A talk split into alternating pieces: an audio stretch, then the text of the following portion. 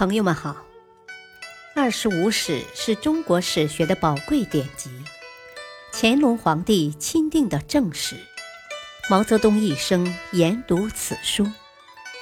欢迎收听《二十五史》珍藏版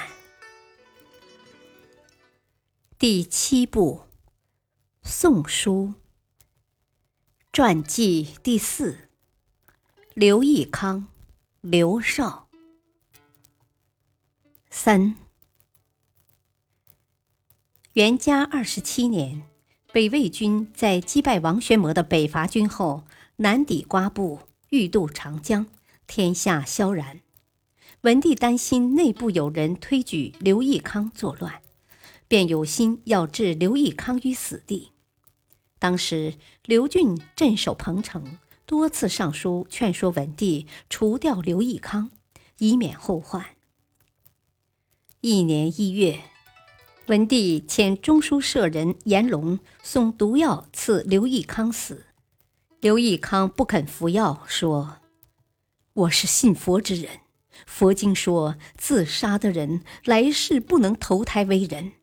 除自杀外，你们随便怎么处置都行。”结果，刘义康被严龙用被子闷杀，时年四十三岁。一年后，文帝以侯礼将刘义康葬在安城郡。刘绍，出生四百二十四年，卒年四百五十三年，字修远，文帝长子。元嘉元年（四百二十四年），由元皇后所生。由于文帝实在居丧。所以对外言，刘绍乃元嘉三年出世，六岁被立为皇太子，十二岁入居东宫，纳黄门侍郎殷纯之女为妃。刘绍自幼喜好舞枪弄剑，射箭骑马，功夫精熟。其实正值元嘉盛世，国家富强，文帝对太子宠爱有加。凡其所欲，皆欣然应诺。久而久之，养成了刘少目无尊长、无法无天的狂妄性格。及至成年，刘少亲揽东宫诸事，沿接四方宾客，统领东府羽林卫士，更是为所欲为，少有顾忌。元嘉二十七年，文帝兴兵伐魏，刘少极力谏阻，文帝不听。即王玄谟丧失失地，北魏军屯瓜埠，京师震撼。刘绍出镇石头城，总统水军。他屡次劝文帝诛杀力主北伐的江战、徐战之，以谢天下，为文帝拒绝。文帝在位，重视发展生产，多次下诏督课耕桑，连皇宫也养起了蚕。以此劝勉天下百姓。当时有一名叫严道玉的女巫，自称能一识鬼神，通灵天地。其丈夫因打家劫舍伏法，她被连坐没入官府为奴婢。通过东阳公主的婢女王英武的帮助，她见到了东阳公主，吹嘘自己擅长植桑养蚕。并能用巫术使蚕桑丰收，东阳公主对此深信不疑。刘少听说严道玉有奇异之术，连忙召入东宫。刘少与七弟始兴王刘俊年龄相仿，气味相投，两人平时多有过失，屡遭文帝的训斥。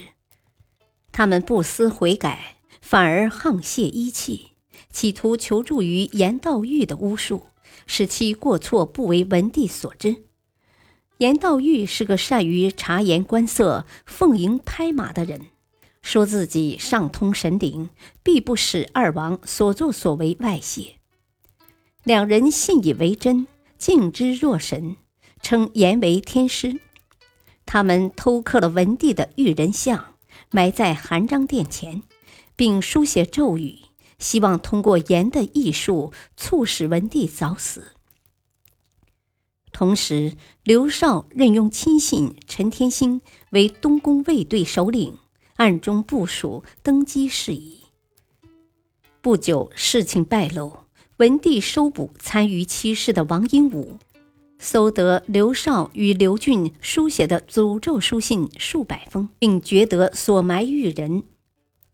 文帝本想穷治此事，终因念及亲情而宽恕了二人。刘绍将一切罪过都推在了严道玉的身上，而严正是在他俩的帮助下逃出东宫，削发为尼，躲过了官府的搜捕。等风头已过，刘俊将严道玉送回东宫。等刘俊以征北将军身份入镇京口，又将严道玉随车载走，藏于京口百姓张谋的家中。